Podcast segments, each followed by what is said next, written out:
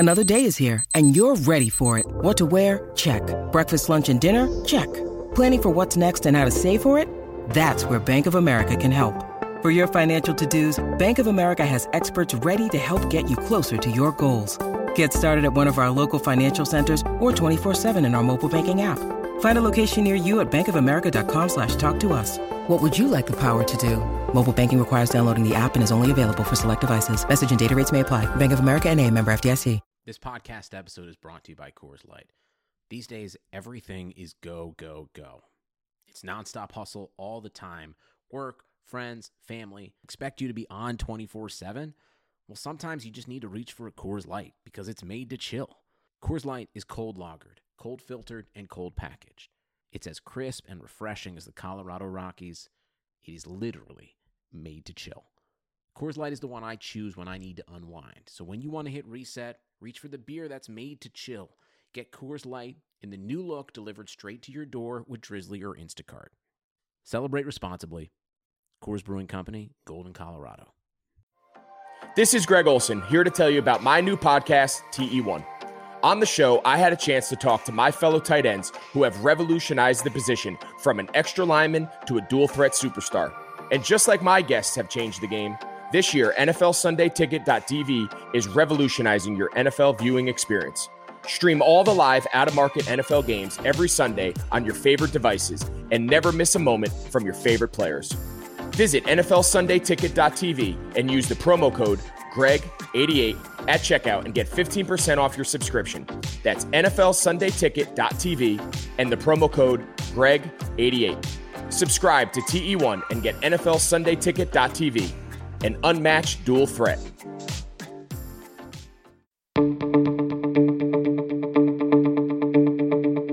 This is the Cubs Related Podcast presented by CubsInsider.com. My name is Corey. I am joined, as always, by Brendan, and we are coming to you on Sunday, August 16th. And unfortunately, folks, we have our first series loss to discuss. Not exactly how we were hoping to be spending this Sunday, and not exactly the podcast I assume you guys were hoping to listen to, but the good vibes have slowed, at least for one weekend, as the Brewers come into Wrigley Field and take the final three games of this set with the Cubs winning the first game of this series and then dropping three in a row. So we have the Cubs' first losing streak here, their first series loss. Not a very fun weekend all around, Brendan. And I have to tell you, if I'm being honest, I didn't miss that feeling of losing a close series, a bunch of one-run games to the Milwaukee Brewers. I didn't miss that in my life, and when we were excited to have baseball back and excited that the Cubs had gotten off to a 13-3 start, I don't want to say I forgot about it, but it's sort of a rude awakening on this Sunday to be greeted with that sentiment once again. Well, baseball's going to do that to you, right? Like, we were talking about this in contrasting what we saw from these losses from last year. And these losses against the Brewers, there are so many instances of those like cheap dunker base hits that are just sneaking through. Or even on Sunday's game, you have those home runs on like a backdoor cutter from Jon Lester or an inside pitch that Arcia turned on. Like, there are some times where you can execute your pitches and you just get beat, and it happens, and baseball's going to do that to you. Yeah, so we will break down everything that happened in these four games with the Brewers. We will look ahead to the series with the Cardinals that features, unfortunately, a few doubleheaders. And we'll talk about anything going on in between. But as always, we'll start with a quick recap of these four games just to set the table here. And things started out really well on this weekend, about as well as they could have, behind the arm of Yu Darvish, who was outstanding on Thursday. Truly outstanding, and actually, as we record this on Sunday, it is the birthday of Yu Darvish. So a happy birthday to you. Not so happy with how he had to spend it at Wrigley Field for a few hours on Sunday, but I do hope that our king has a very nice rest of his birthday on Sunday evening. But Darvish on Thursday going 7 innings, 1 hit, 1 earned, 2 walks, and 11 strikeouts. He flirted with a no-hitter in this game. That ended on a Justin Smoak home run in the top of the 7th. So Yu Darvish was rolling. It would have been a little tricky with the pitch count. It was up there. I was starting to get pretty curious about how David Ross might have managed around that if you had kept that going. Just given Yu's history and this whole ramp-up situation, we don't really know like what that threshold would have been. But to get through it, he probably would have been pushing at least 120, 130 pitches, which maybe they would have let him do it, but I'm not sure. But Darvish was fantastic in this game, and I really wanted him to. I mean, obviously, I want guys to throw no hitters, right? But just for you, with everything that he's dealt with in his career, the exit from the Dodgers, even though the Astros were cheating, and the way that the fans there treated him, the way that a large segment of Cub fans treated him when he was hurt to start his career with the Cubs, and just everything that he's gone through, that would have been just such an amazing moment for him, and really kind of like a signature moment of the way that he's rebounded from the way that his Cubs career started. But want to read this stat from Jordan Bastian from MLB.com and Cubs.com. Yu Darvish's first 26 starts with the Cubs, he had a 4.99 ERA with 160 strikeouts and 70 walks over 137 innings pitched. In his last 17, dating back to 2019 and, of course, 2020, a 2.56 ERA with 145 strikeouts and 11 walks in 105 and 2/3 innings pitched. The key number there, and if you've been watching him over these past couple of years, you know this, is that K-to-walk ratio, 145-11 in his last 105.2 innings pitched. Yu has turned the corner, and, you know, as we pointed out, I mean, he is a top starter in this league. He is absolutely just unhittable, truly, at times, and that was a pleasure to watch on Thursday. The Cubs getting their runs to win this game. They do win this one 4-2. A Javy Báez groundout, Kyle Schwarber's third home run of the year, an Ian Happ double, and a David Bodie single were the run-scoring plays in this one. A good outing from Casey Sadler to follow Yu Darvish, and Rowan Wick picking up his third save of the year with a good outing for him. So all around, a really good way to start this series on Thursday, and then it was followed by 3 1-run losses to the Brewers. So I, as always, when the Cubs lose games like this, I'm not going to sit here and tell you how the Brewers scored their runs. I don't think anybody cares. But just to cover a couple of the important notes from these games, Alec Mills started the second game of this series on Friday on about 3 hours' notice. So Tyler Chatwood dealing with some back issues, and he's going to be out for a little bit, actually, so that's a bit of a blow to the Cubs' rotation. But Alec Mills stepping up, even though he wasn't supposed to be pitching, and had a pretty good start, all things considered. 6 innings, 5 hits, 4 earned, 1 walk, and 7 strikeouts. So Mills continues to be a very good member of this rotation, and I think you got to give him props. He wasn't supposed to start, and he stepped in, and he had a pretty good outing in this one.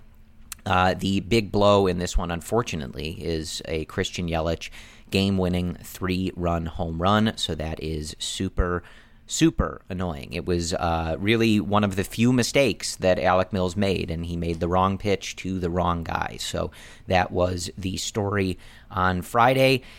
And a sort of similar story for the rest of this series here. On Saturday, Colin Rea getting the spot start here, and he was pretty good. Again, all things considered, you had a couple guys, Mills and Rea, step into situations that they were not necessarily expecting, and they did a pretty good job. Rea only goes 3 1/3, but remember, he had been in the bullpen. 4 hits, 3 earned, no walks, no strikeouts. Again, all things considered, it was a nice outing for him.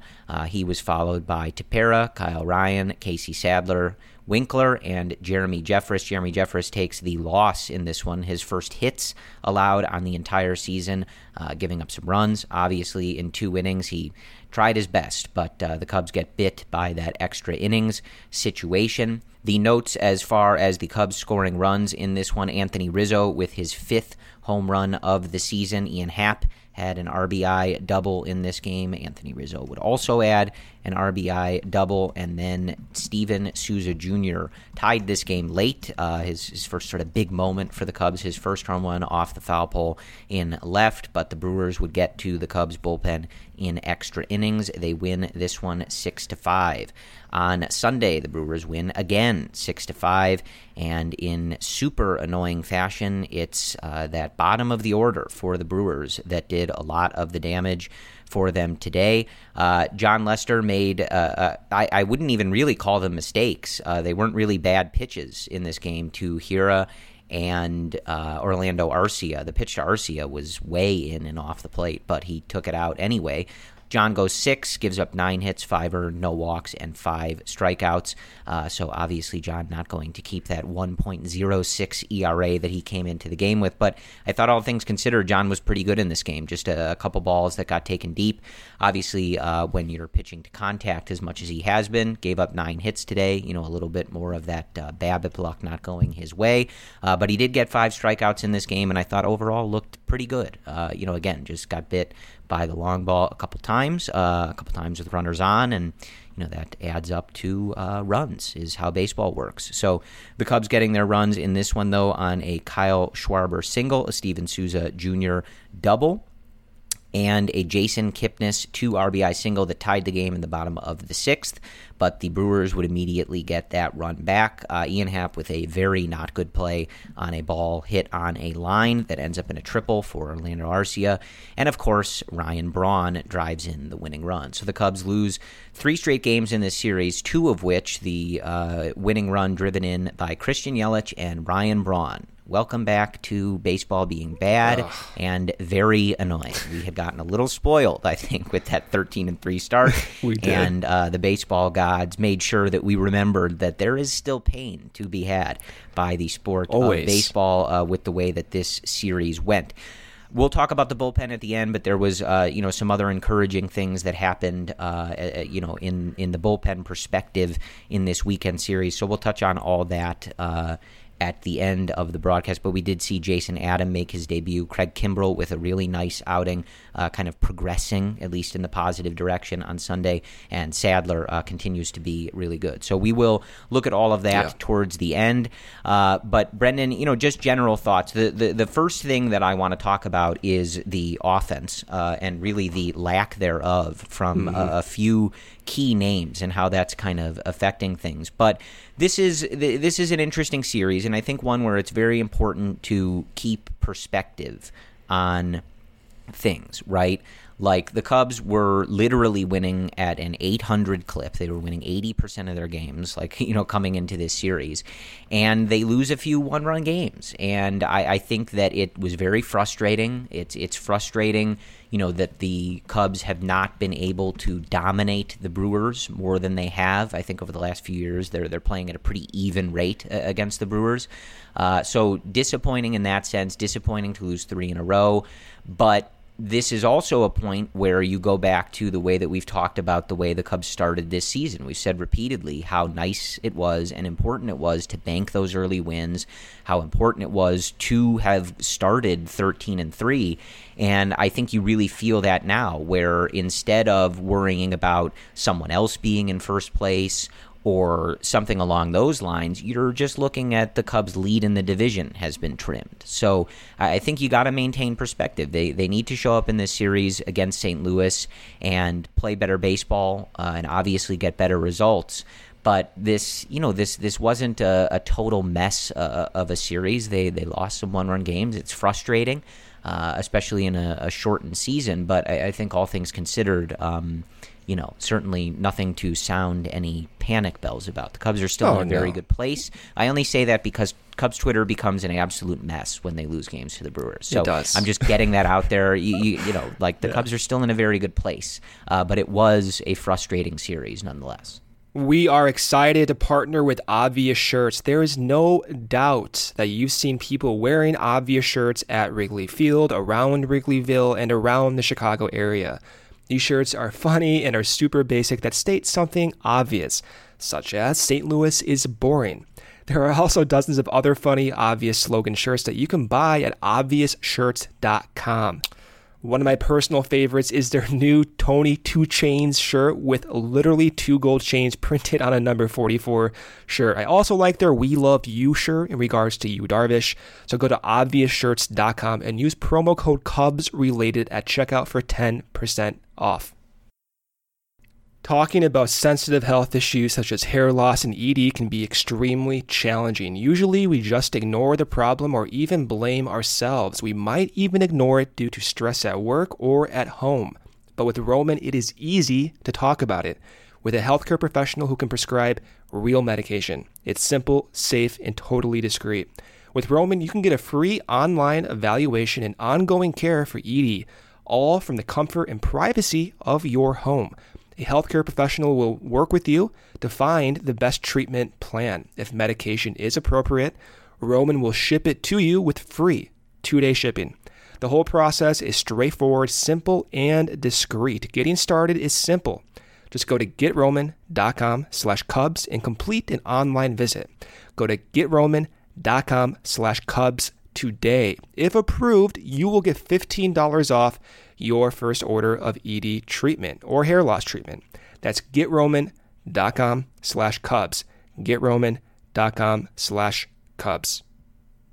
Yeah, they're losing games, these games particularly, on things that are going to be cleaned up. For example, you can't lose 3 one-run games and think that's going to continue. There's just no way. There's too many positives, even from this series, that we have to consider. And some of the positives are the continuous quality plate appearances. And I get they didn't put up the number of runs we've seen in the series before this, but the quality of the at-bats, from my eye, this could just be my perspective and I could be off base, but when I watch the quality of these at-bats, they're still there from 2 weeks ago. And we'll talk about Javy, we'll talk about Willson Contreras and Nico and Kipnis and all these guys.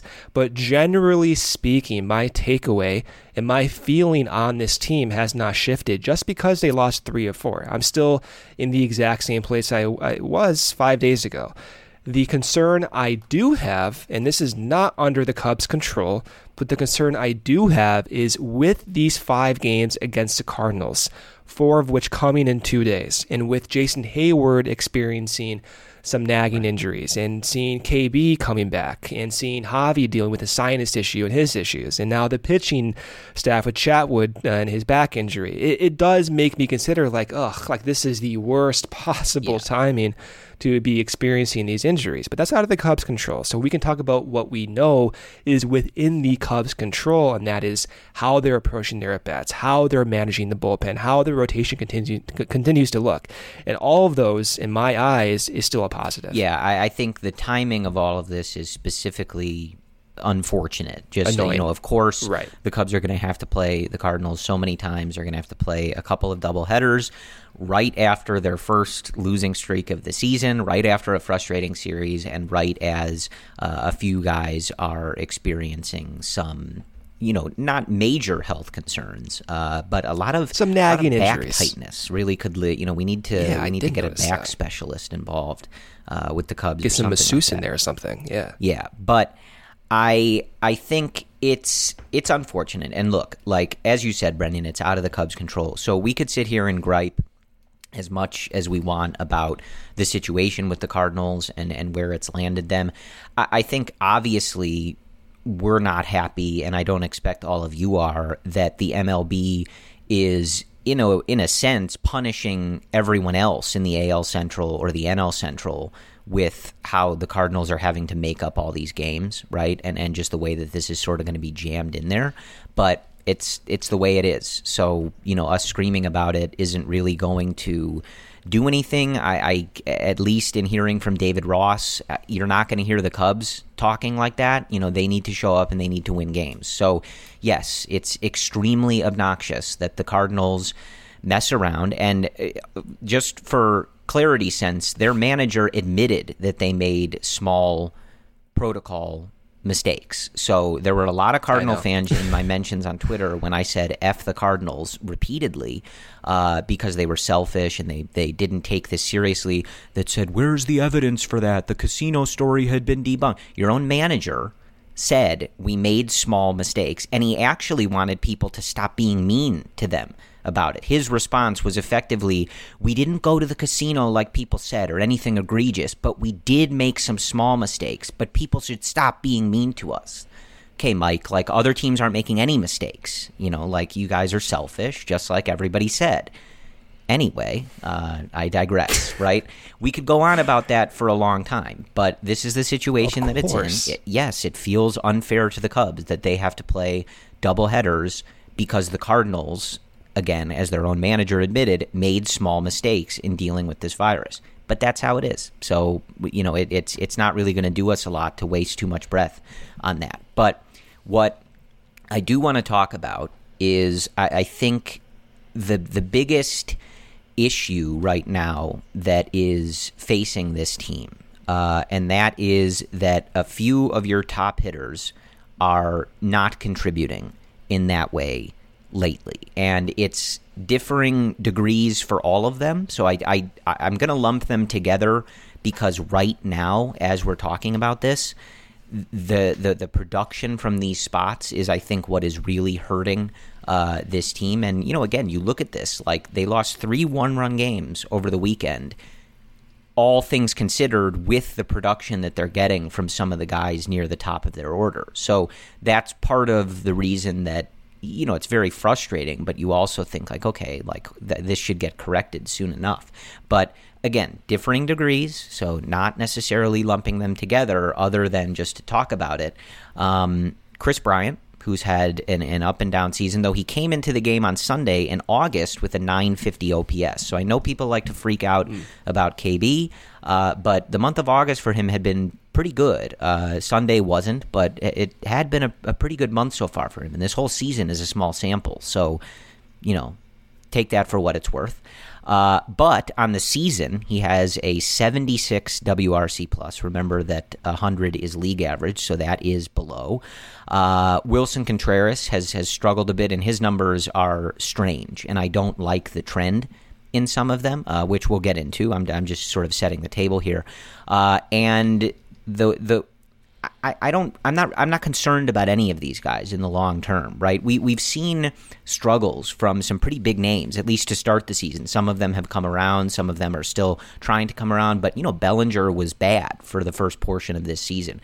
So was Christian Yelich, right? And we saw him wake up at least a little bit over the weekend, but you know, he still doesn't look like that, you know, crazy MVP version of himself.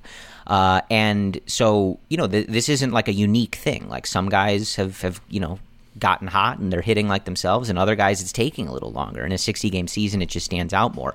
But I think, again, I'm not concerned about any of them, but this performance, I think, is the one that is causing the most problem for this Cubs lineup, and that is, unfortunately, Javy Báez hitting in the 3-hole, who after Sunday has a 61 WRC plus. Again, that is, with 100 being league average, that is way below league average, and he just has not gotten off to a good start this season. And I think this is something that we talked about, Brendan, where one of the dangers in a 60-game season was that it might just take guys a little while to get going. I know we talked about Anthony in that regard a little bit. He's been good this season, but in past we've seen him have slow starts in April. And then, you know, by the 162-game mark, you don't care because he gets hot, he turns it on, and he puts together an Anthony Rizzo season. That's not what we've seen from him in this sense, but it is what we've seen from someone like Javy Báez. And it's just magnified in a shortened season. So again, I'm not concerned about any of these guys. I don't think that all of a sudden, you know, these guys aren't good hitters or anything like that. It's the reason that we're bringing this up, though, is Kris Bryant's your leadoff hitter. Javy Báez is your 3-hitter. And, you know, Willson Contreras is batting somewhere at 4 to 5, right, in most of these lineups. And Willson started hot, but those numbers have come down. the lack of production from these spots is not helping things, Brendan. Like, and again, like you look at 3 1-run losses here in this series, and the lack of production, it's hard not to focus on those spots and say, you know, look, like if you were getting even closer to league average production out of Javy Báez for the duration of this season, and, you know, same for KB. Wilson's right about at league average in WRC plus right now after the struggles that he's had so far in August. You would feel a lot better about things. And we've talked about how this offense has had a grinding approach. The approach is there. They're seeing a lot of pitches. They've been working starting pitchers for the most part, but just not getting that production that you need out of some of these spots. And in a series like this against Milwaukee, that's really magnified. There was an interesting exchange on Twitter with friends of the podcast, Michael Cerami and Jordan Bashton, and they were talking about like small sample sizes and reformulating timelines in like their minds, where like a quarter of the season's gone, but only 20 games have been played. It's only been a few weeks. And it's a weird thing to conceptualize when you try to project what this team will do in the next few weeks. It's really hard to project that. So the only things you can go on is your eye test and some of the metrics that do stabilize. And the ones that stabilize the fastest are swing rate, are contact rate.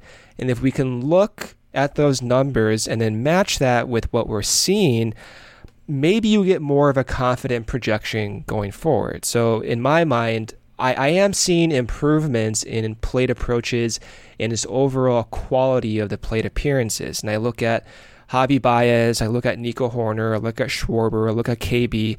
They're more or less doing what we want them to do from a quality plate approach standpoint. Willson, I'm not going to throw in that category, and we'll talk about that. But of the other players I just mentioned, for example, Javy Báez. Javy is a free swinger. He always will be a free swinger, but this year his outside the zone swing rate has improved from 45% to 35%. That matches what I've seen, and we can go look at that Saturday plate appearance in the ninth inning when Javy was facing Hader. Javy worked a full count. He came back and really forced Hader to throw a good pitch, and you could see Javy's like train of thought. Hader starts the at-bat with a high fastball. Javy misses it. Hader then goes inside with the slider. Javy, to his credit, Corey, lays off it. Maybe in years past he would have swung at that. Javy then sees another high fastball, just misses it, and then forces his way to a full count, and then he strikes out. It happens. Baseball's going to baseball. But the point being is that was almost a microcosm of what Javy has done in the past few weeks, where he is working good at-bats in my view. The numbers back that up, but he's just missing his pitch. And I feel as if the same thing is happening for Kris Bryant. Kris Bryant's still working quality at-bats, still swinging at pitches outside the zone at a better than league average rate, but Bryant's just missing some of these pitches, and he is making a little bit less contact on pitches inside the zone. I don't think that's going to continue. Just the overall plate approach, the overall track record suggests KB's fine. The numbers aren't there yet, but he's fine. Willson, and we'll talk about Willson here, but he's going in this weird hyper-aggressive mode where he is chasing like Javy Báez. Yeah, I don't like it. And he's making... Yeah, I mean, he's making a lot of hard contact, but it's that, and I described it to you, I think, at one point, it's almost like that 2016 playoff mode where Willie was so good in some games and in other games, this hyper-aggressive mode, he got eaten alive. And I feel like Javy, the same thing happened in 2016 as well during some stretches in the playoffs. So for Willie, he's got to improve that plate discipline. Like this is not sustainable for Willie. But for the other guys, like Javy, like Schwarber, like KB, even Nico Hoerner, who's showing signs of positive plate discipline, that is going to translate to runs at some point. It's only been 20 games, and the surface-based numbers that we all love, like WRC plus and batting average and home runs and all of that, right? It's only 20 games. What contributes to those numbers look good from the eye test and from just an actual number standpoint. I think that should give a lot of people some encouragement going forward. Yeah. So again, the story with each of these guys is different. And the reason that we're talking about them together is, again, just because of where they hit in the order, what their expectations are for each of them. And when the Cubs lose 3 straight one-run games, you just feel those holes in the lineup. And, you know, Javy gets in there as a pinch hitter late in the game, like you mentioned, to face Hader on Sunday. But he, you know, he did get the day off, which I think was good.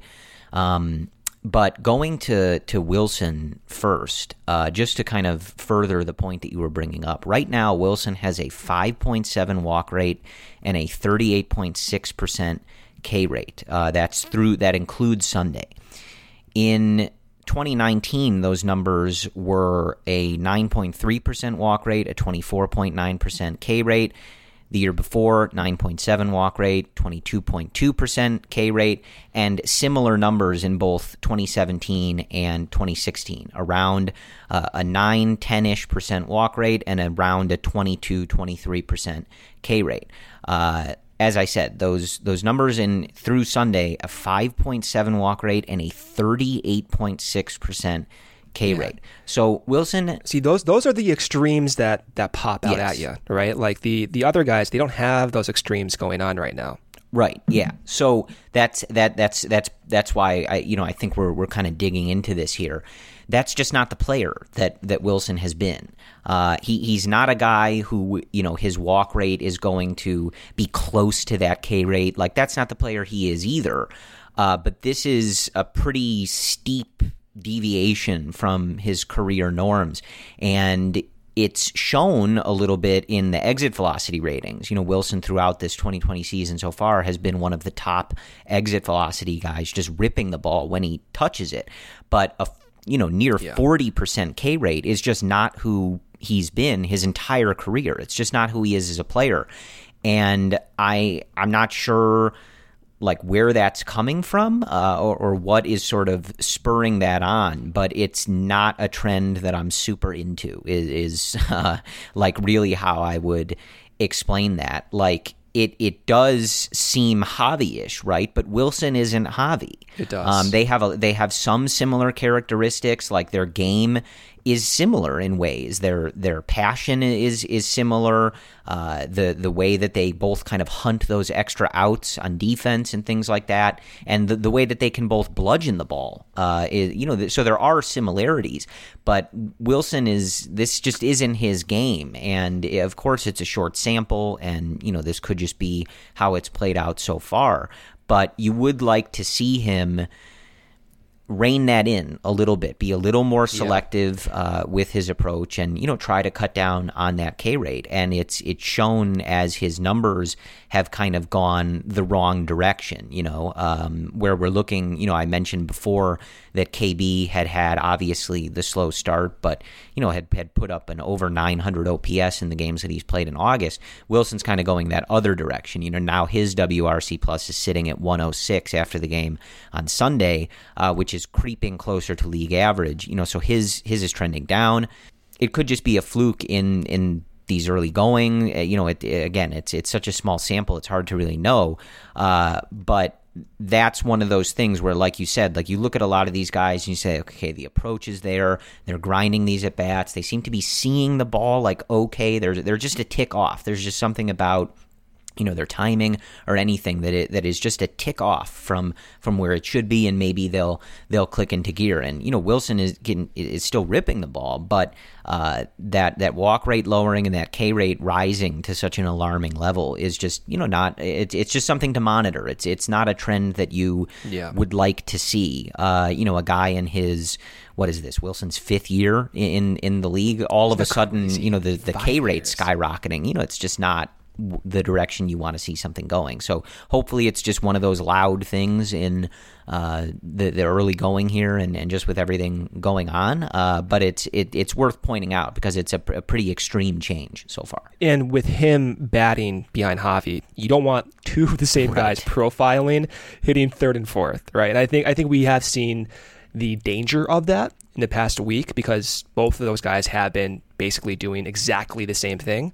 So it does make me wonder, okay, if Willson needs to work stuff out, maybe move him back a spot or two. And this is not to bash on Willson. This is just this is just trying to maximize as many runs as possible while giving guys time and the space to work on some things. And I would say Willson is one of, if not the only guy from a quality plate approach standpoint that may need to iron some things out. So maybe it makes sense to put like Schwarbs in that fourth spot or move up, I don't know, Ian Happ even to the fourth spot for a few days. Just something to get Willson back in the mindset that swinging at those many pitches outside the zone uncharacteristically is just something that we haven't seen before. Yeah, and we just know that Willson can be such a good hitter. So, you know, going to extremes like that is, you just don't want to see guys doing that and getting out of what has, you know, really made them successful and allowed them to be at their best. So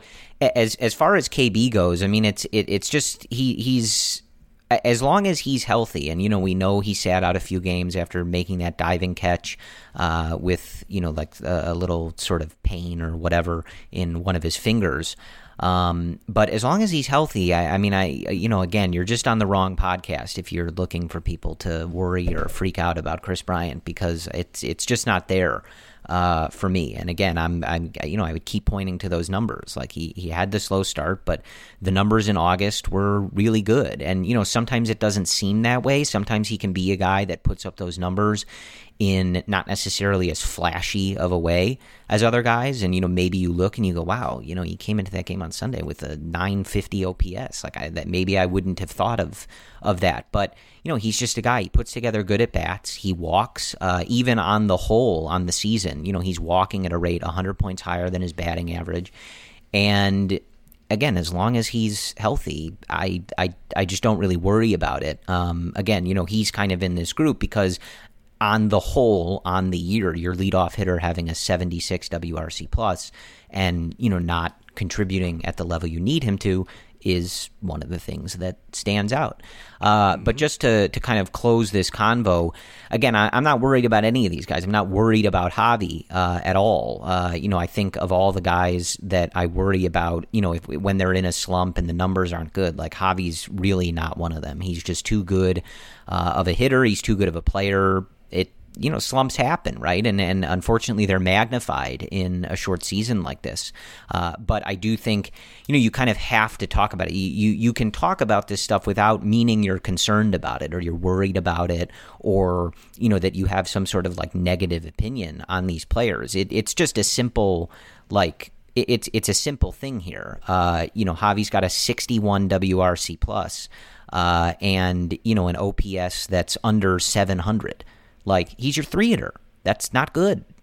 You know, so like it doesn't have to have some overarching like grand conclusion for the rest of the season or anything else. It can, you know, we're just simply pointing out like your three hitter having a 61 WRC plus and putting up these numbers, you know, a 203 batting average at the moment right now, a 241 on base percentage, you know, so he's only getting on base 24% of the time. Would you move him out of the three spot? I mean, I might think about it. You know, again, that's one of those conversations that it's always tricky. You know, we talked about that with Ian Happ, and they did move him up in the order. It's all just about the mental game, really. You know, I don't want to do anything that's going to get Javy in his own head. And again, he's one of those players that I trust more than anybody to work himself out of a slump. But it's, yeah, I mean, like those numbers just aren't going to cut it out of the three spot. And, you know, especially with how good Rizzo's been and the amount that he's been able to do on the offensive side, you know, then you have Javy hitting, you've got KB hitting in front of him and struggling for part of the year, and then Javy hitting behind him. You know, it's like, again, like not to keep beating the same horse here, but you look at one-run games and you go, yeah, I mean, you know, like your three-hitter hitting even league average in some of these spots might be a little helpful, I would think. Sundays are coming back in the NFL with NFLSundayTicket.tv. You can stream every live out-of-market NFL game every Sunday afternoon on your favorite devices, plus Red Zone and DirecTV Fantasy Zone channels.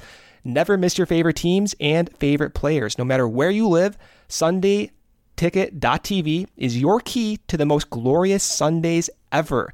Use promo code BLUEWIRE at checkout to get 15% off your subscription.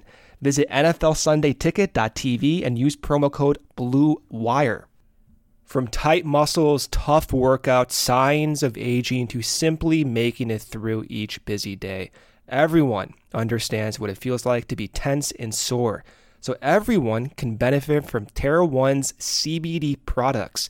TerraOne tests their products 4 times before they even get to you. Every product is USDA certified organic, grown in the U.S., and their CBD extracts are the highest quality available anywhere. And now through Labor Day, Monday, September 7th, TerraOne is offering our listeners a buy one, get one free for all TerraOne products. But you've got to go to Theragun.com/BlueWire. If you don't love what you get from TerraOne, send it back for a full refund within 30 days of your purchase. This is not something TerraOne is likely to do again. Buy one, get one free at Theragun.com/BlueWire. But only until Labor Day. Go right now to Theragun.com/BlueWire. Well, and just looking at the total numbers from the lineup, the Cubs are 13-6 without Javy producing consistently, with Willie going through the slump and KB not looking like his normal self, and they're still 13-6. And the other guys who have been producing, like Jason Kipnis, and going into Sunday, his WOBA was 492, Ian Happ, it was 425, and even Hayward was 341, and he was getting hot before his back injury. And David Bodie's been producing, and Souza this series produced. They are still finding ways to put up runs when in years past, especially 2018 during that September stretch, right?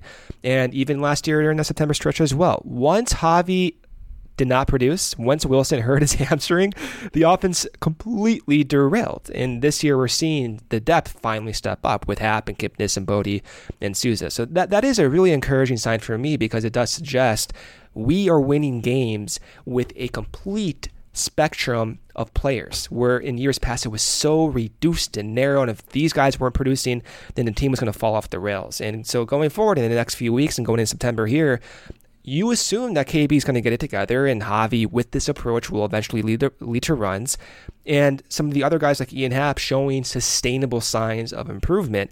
I'm feeling exceptional about the lineup. Really good, Corey.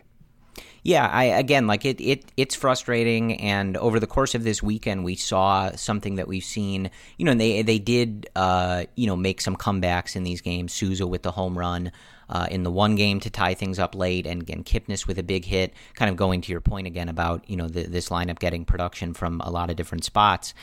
But, we did see at least a little bit of that trend we've seen in the past, where they crack the starter early, and then it almost feels like they've decided to take the afternoon off, right? You had a couple games in this series where they had a 3-0 lead, and then they do very little the rest of the day.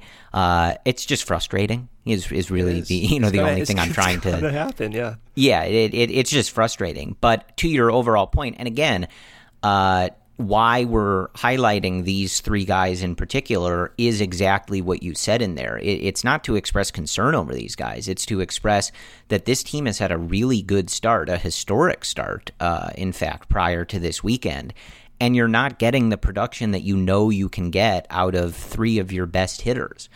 You would think, right, unless there's something wrong with one of these guys in terms of an injury, which we don't believe is the case, Javy's going to hit, KB's going to hit, and Wilson's going to hit.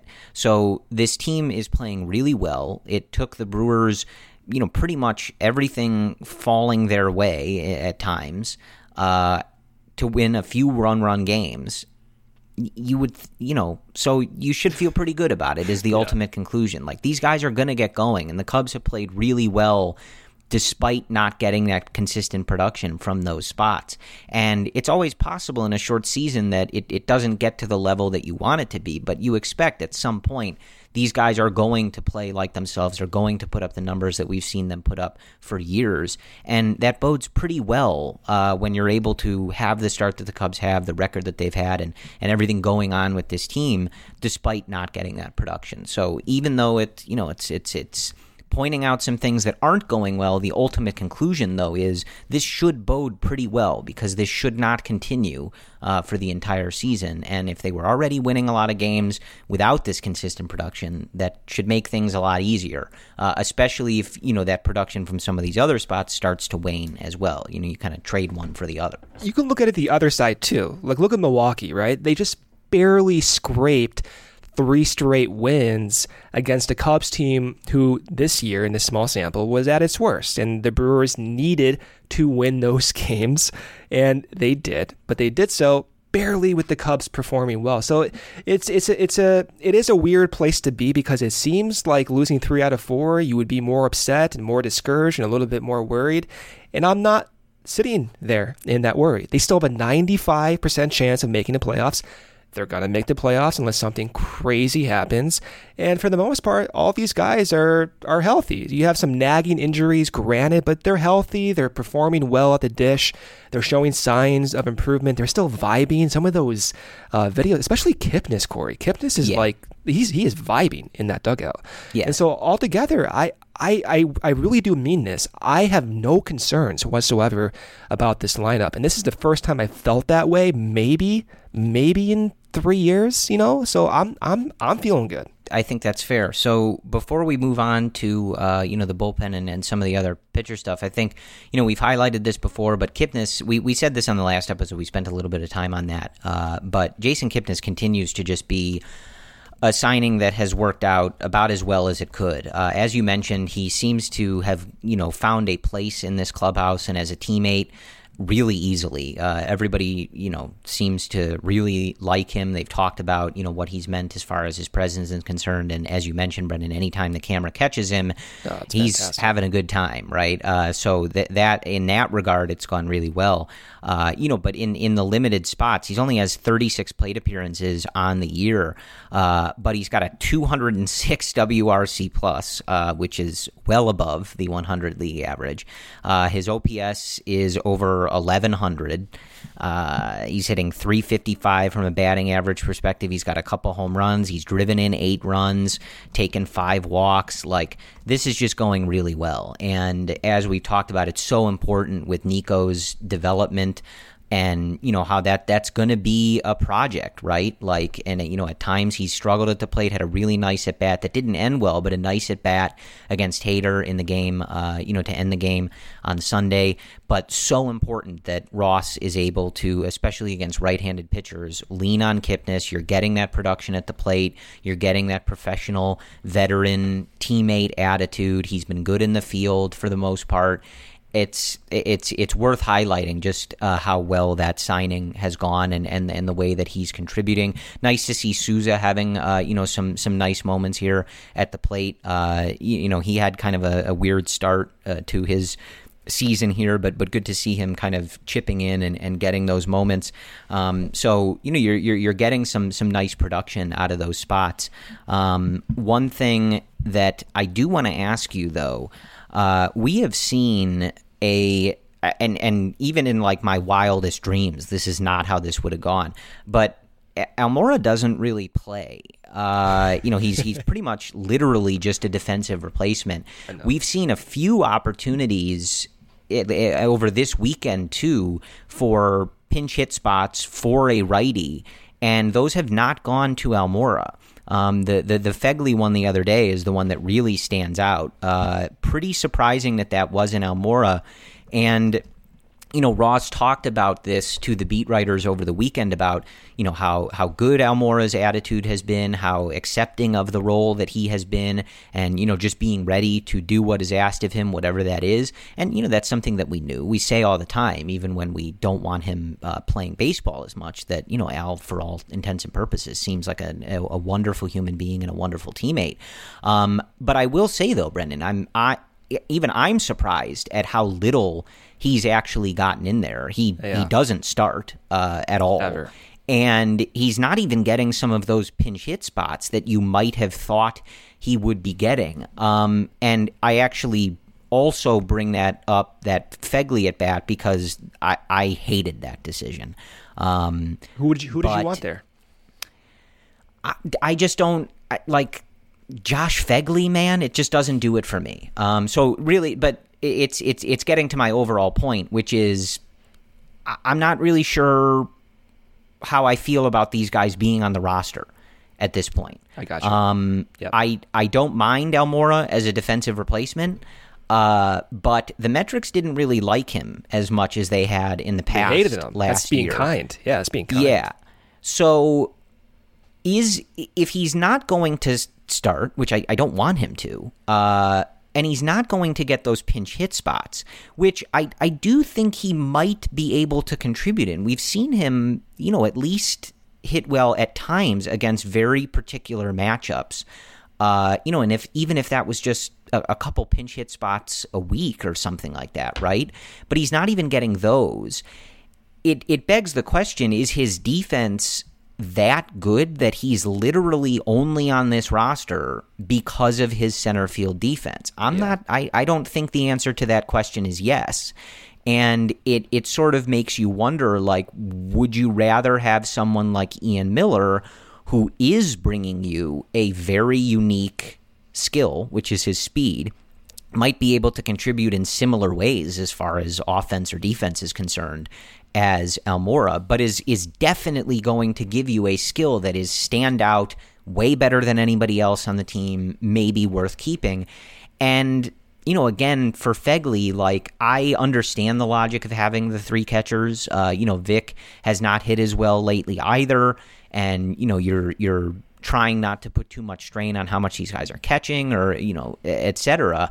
But I guess I'm just wondering aloud, like, what are those two bringing to the roster that it's not worth taking a look at some of these other guys? And, I think he had a successful start to his weekend in Texas, but it does make you think even just a little bit about someone like Derek Dietrich, who the Cubs invited to the South Bend camp, and then he requested to opt out of that so that he could pursue a deal where he'd actually be on the Major League roster. That's what happened with Texas. I think he had a bomb over the weekend.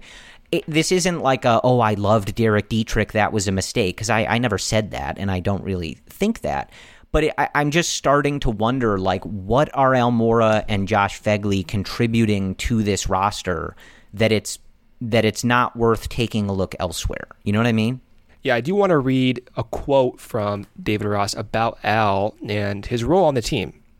And it makes me question, after reading this, as you've questioned, what is the utility of Al on this team right now that he provides in addition to what Ian Miller could be providing? So this is what David Ross said, quote, "Al's been a professional as anybody on our team. The way he's handled the adversity of not getting starts, getting put in a game on the back end for defense, and maybe facing a reliever that's probably not the best matchup for him."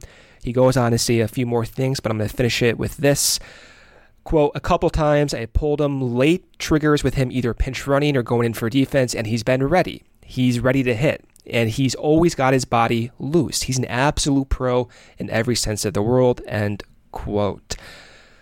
So if he's going to be used as a defensive replacement or someone who can be a late inning pinch runner, in my mind, Ian Miller is better at Al at both of those. Like, Ian Miller is one of the fastest guys in the league. And defensively, we don't have a good, like, stable sample size to make any conclusions here, but from what I've seen in spring training and just from years past, I think he's a pretty good defender. And granted, we have no idea what's happening in South Bend. That's the one thing we always have to consider, is we have zero idea of what's going on there. And a lot of the talk with, like, Albert Alzolay, we don't know what's going on with him. But bring it back to Ian Miller and Almora, in my mind, it's almost too obvious to bring up Miller and send Al down so he can continue to get everyday at-bats and push forward the progression he supposedly was making in spring training. So I don't understand that. In terms of Fegley, and I'll throw it back to you, with Fegley, the third catcher intuitively makes sense in this wacky season, especially in a context where you have to play 5 games in 3 days. Maybe we'll see Fegley start, but according to Fangraphs, this might be inaccurate, but he hasn't started a game yet. So, like, that's not what I thought was going to happen. Did he DH in one of these games or no? Maybe he has, but according to Fangraphs, he has not started as a catcher. So I could be off here. Even if he did start, it's only 1 game, right? We're not seeing Fegley's utility as I anticipated. We're seeing Vic catch, Willie DH. Willie DH, right. Vic catch, right? So we're seeing that is the trajectory of how Ross is using his catchers. And so it does beg the question, okay, when we get into a late inning situation, do we really have to choose between Fegley and Almora? Do we have better options, let's say through the free agent player pool or through someone in South Bend? Because it doesn't make sense to me either, Corey. And I get that in that particular situation with Hader and with Fegley, Fegley is a better high fastball hitter than anyone else on the bench at that point. But that's not comparing Fegley to anyone good on the bench at that point. So you do have to question, okay, maybe we need to go outside the organization and go back into South Bend and bring someone up so that when you get into a situation where you need to face or you need to throw in someone to bat against a tough to hit lefty, let's have someone who can do that. Like Fegley's not the guy to be doing that right now. I'm with you on the Almora stuff, and I do think you're right too. Like it would serve Al better to be getting more regular reps with whatever they're doing in South Bend. I mean, he's just not doing anything here right now, and his defense is not in that elite category to the point where it makes sense to just have him there if you're never going to use him. And clearly they don't have confidence in him as a hitter, which is correct and which we've been asking for them not to have confidence in. So don't take that as a complaint, but the reason he was on the roster in years past was because they did have that confidence, even though we wished that they didn't. Now it appears that they don't, or at least David Ross doesn't, but he's just sort of like still sitting there. So it's a little confusing to me. As far as Fegley's concerned, a lot of the, he's been in the majors on and off since 2013 with the White Sox, got over 300 plate appearances with the Athletics in 2019, put up a 693 OPS. It's just one of those things. Like prior to that, though, and this wasn't a lot of plate appearances, but a sub 600 OPS in 18 and 17 with the Athletics, 686 in 16, and then a couple in the 700s. But that's back in 2015 and 2014. It's just one of those things where it's just like, I don't think this guy is very good. I know he had like a hot summer camp and spring training or whatever, but I just don't. I don't really see it, and it just sort of feels like he, it's just sort of a bleh kind of guy. Like, right. Is he the worst person to have as your third catcher or as a bench guy or whatever? Maybe not, but I'm just sort of asking myself the question, we're looking at some of these late inning at bats where we're choosing between Almora and Josh Fegley. Right. You've got to be able to do better than that, I guess, is sort of what I'm looking at. And, again, speaking specifically to someone like Ian Miller, at least he's bringing a specific skill set that you can decide to utilize in your offense as you see fit, right? And they do need more speedy guys off the bench too. Yeah. So I don't know. It maybe isn't the biggest deal in the world, but, we're already around 20 games into this season. We're in the middle of August now. It's a short season. You tried this. You're not really using these guys. They're not performing. Maybe try something else. And again, we don't know what's going on in South Bend. I'm not sure the immediate answers there, aside from Ian Miller being someone that comes to mind. But they're just not contributing. So I think it's just an area where you could look at and go, okay, maybe we can try to do better than this, and maybe explore some other options. But we'll see. Do want to talk about the bullpen just a little bit. And again, I do think that things continue to be becoming clearer with some of these guys and who is in the mix for guys that we trust and guys that we want to keep seeing used in these roles. Casey Sadler pitched a few times this weekend, pitched again on Sunday, an inning, gave up a hit, no runs, no walks, no strikeouts. 2.7 ERA on the season. He's been able to utilize his stuff to get some ground balls, get some double plays. He's in that mix. He's been good. We'll talk about Kimbrel last because sort of a better series for him. But we did see Jason Adam make his debut on Sunday. I thought the stuff was good. He ends up getting a pretty tough earned run on a bad play from Ian Happ, who needs to steps some stuff up as far as his defense is concerned in center field. This is a terrible play. He makes some bad reads on balls sometimes. So for as much credit as we have given him on offense, and you know, he's working at this center field thing. So I don't want to discredit him in that regard. But this was a bad play on that Arcia triple. That's just not. Can't happen. Not a good play. He's got some trouble on those balls on a line, you know, that are pretty tough to judge, you know, whether to break in or break out. So you want to see that improve. But I thought the stuff from Adam was good. You know, a lot of 96s in there, good changeup, throwing strikes for the most part. Like I thought that was a nice debut. So he's certainly someone to keep an eye on. As we've talked about, I think Ryan Tepera is in that mix. He had a good weekend, you know, and I think he's somebody who is in that mix. Again, it's difficult to tell where some of these guys stand as far as super trustworthy, high leverage, etc. But again, I do think there's still like a clear delineation of, yes, this guy's in that group, this guy isn't. Kyle Ryan, 2 walks on Saturday in Saturday's game in an inning of work. He did get a strikeout, doesn't give up any runs, but he's, you know, still someone to keep an eye on as that velo was down. He was, you know, obviously late reporting. We talked about that. So someone to keep an eye on. Jeffress has been really good, just, you know, finally got bit in the game on Saturday. So I think, you know, he's still in that mix. Ray starts in this series, but I thought for the most part was pretty good. So I think he's still in that mix. All told, basically, the point here is that the bullpen has really made some strides. Like when the early season was going, I mean, it was truly, as we talked about, an unmitigated dumpster fire, just a huge mess, some terrible performances from some of these guys. And that has really trended in the right direction. Over the last little while here, they've collectively been good as a group. And, you know, again, like that super high leverage, like we've got, you know, we can put out any fire, we can close any game. You know, it's still a work in progress, and it's a small group right now. But I think on the whole, you're starting to see, okay, I can picture these are the guys that are going to make up this bullpen.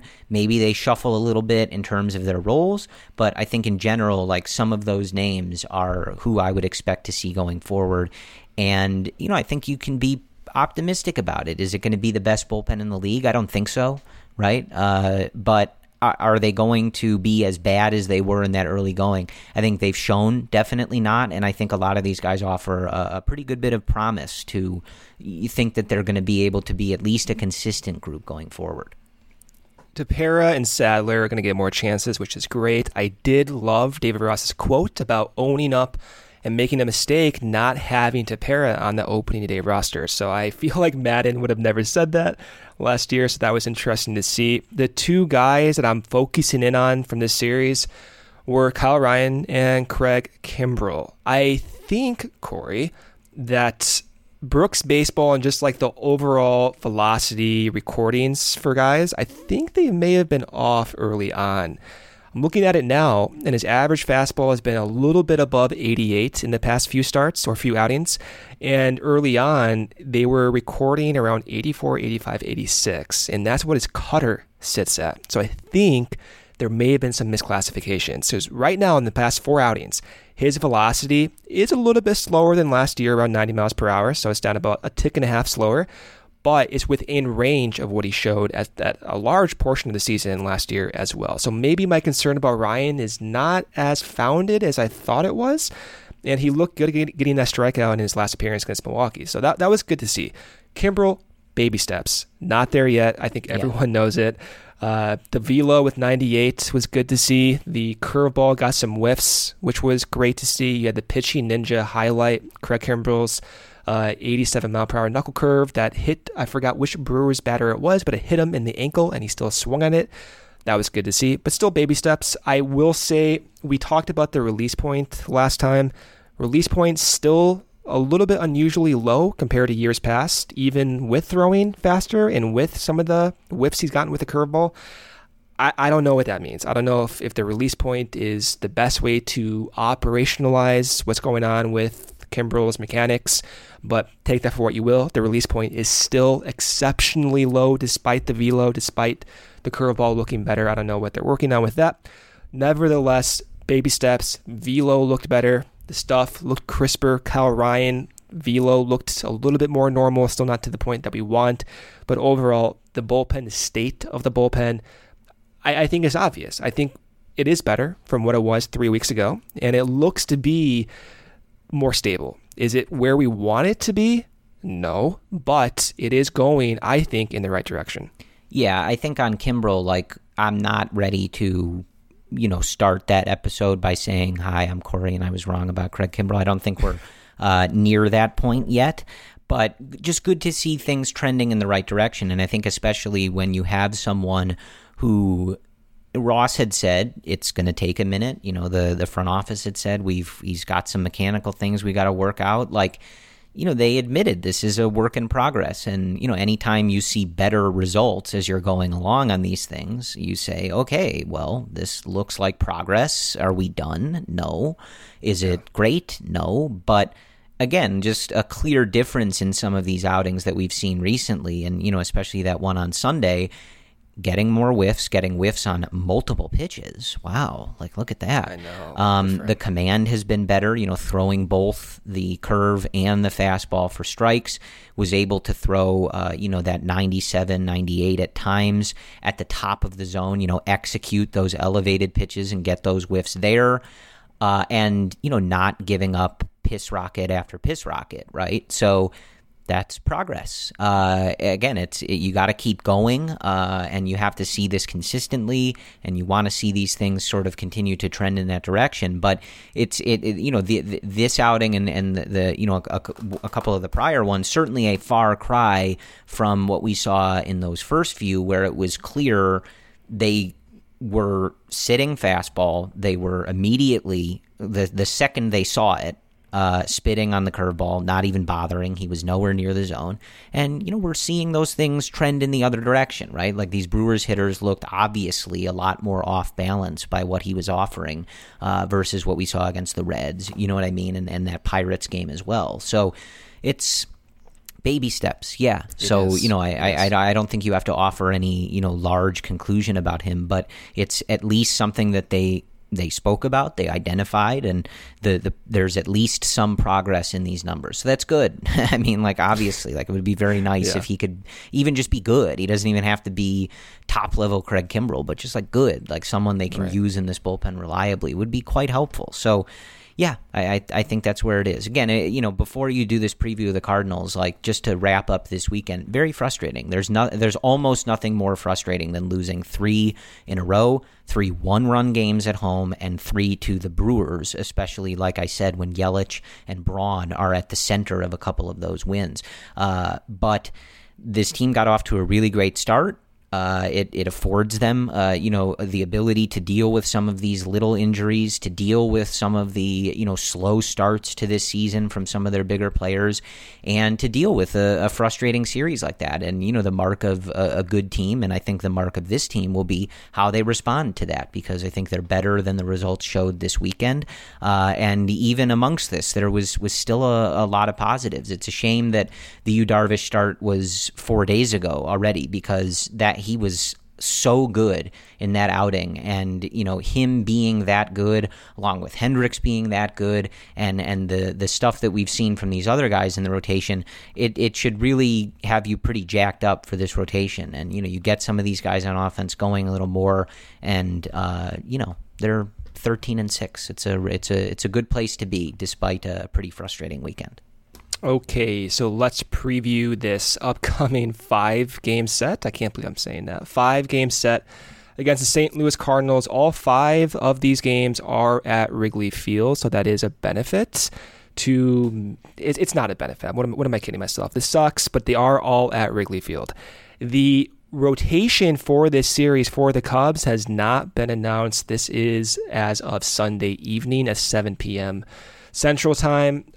So we do know Kyle Hendricks will get the nod in Monday in that first game. So I'll just read off the start times of all 5 of these games, and then just, you know, stay tuned to all the different Cubs announcements for the rotation, probably on Monday or maybe even late Sunday evening when you're listening to this.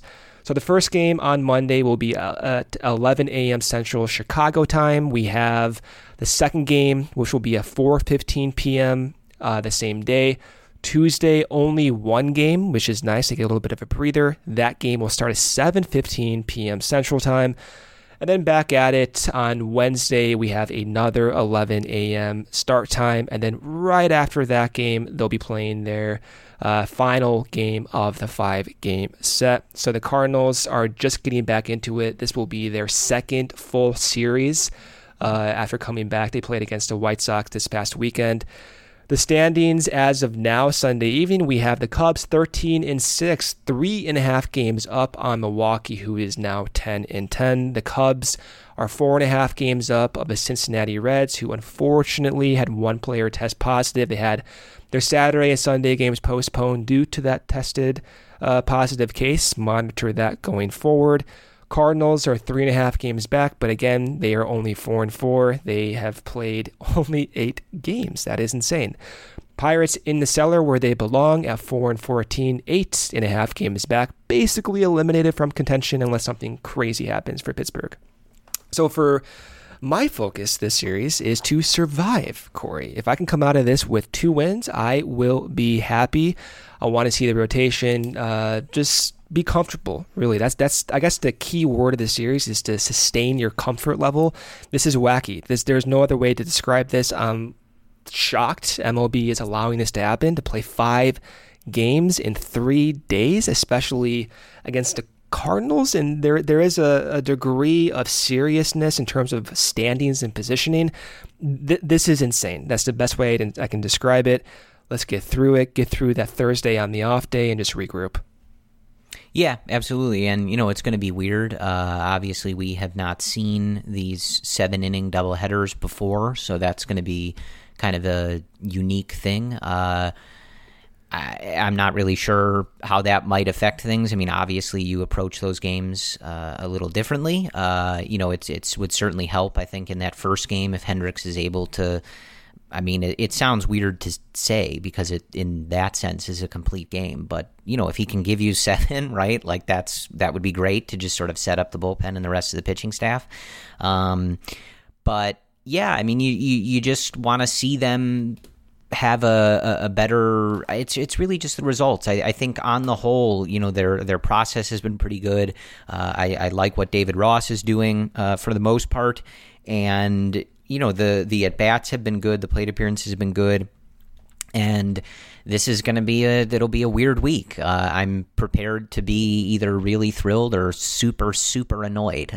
So I would suggest you probably do the same. But it's just sort of the hand that everybody was dealt. And, you know, I think more than anything, it would be certainly nice to beat up on the Cardinals and, you know, sort of welcome them back to, like, you're back playing baseball and everybody's pretty less than thrilled with you.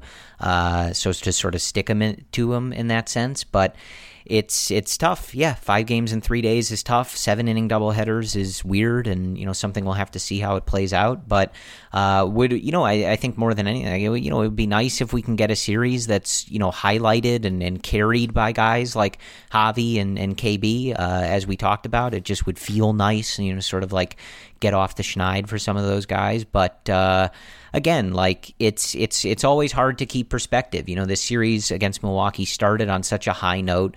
The Cubs were 13-3, like they had this massive lead in the division, and you know, it goes to show how quickly some of that can kind of bring you back down to earth. But again, that being said, the Cubs are still in a really good position, and in a year where it's hard to know like what the benefit is of winning the division, and you're going to have so many teams in the playoffs. Like the key is just to play good baseball, right? Like you can worry about the standings and worry about all that, but the key is just to play good baseball, which is in general what the Cubs have been doing. You know, get a couple of things going in the right direction, and you know, I think we'll all feel a lot better than we do after this series with Milwaukee. But they're in a really good place. They've generally played very good baseball, and yeah, you kind of just have to deal with the frustrations along the way, but keep everything in perspective. This is still a very good start for the Cubs, and hopefully they can carry that into this series with St. Louis. But one way or another, Brendan and I will be back with you to break it all down after 5 games with the Cardinals. I really hope that's a fun podcast, Brendan, because that's just a lot of games. It's the Cardinals, like just yeah. I'm hoping that podcast on Wednesday night has a fun tone to it. But buckle in, folks. We got a lot of baseball, a lot of innings of baseball coming your way over the next 3 days. You can follow along with Brendan and I on social media. I'm at CF Cubs Related on Twitter. Brendan is at Cubs Related on Twitter. If you want the better tweets, you have to go you have to do a little bit of extra work. 2 more letters you have to put in the handle that you have to search for. No, I kid.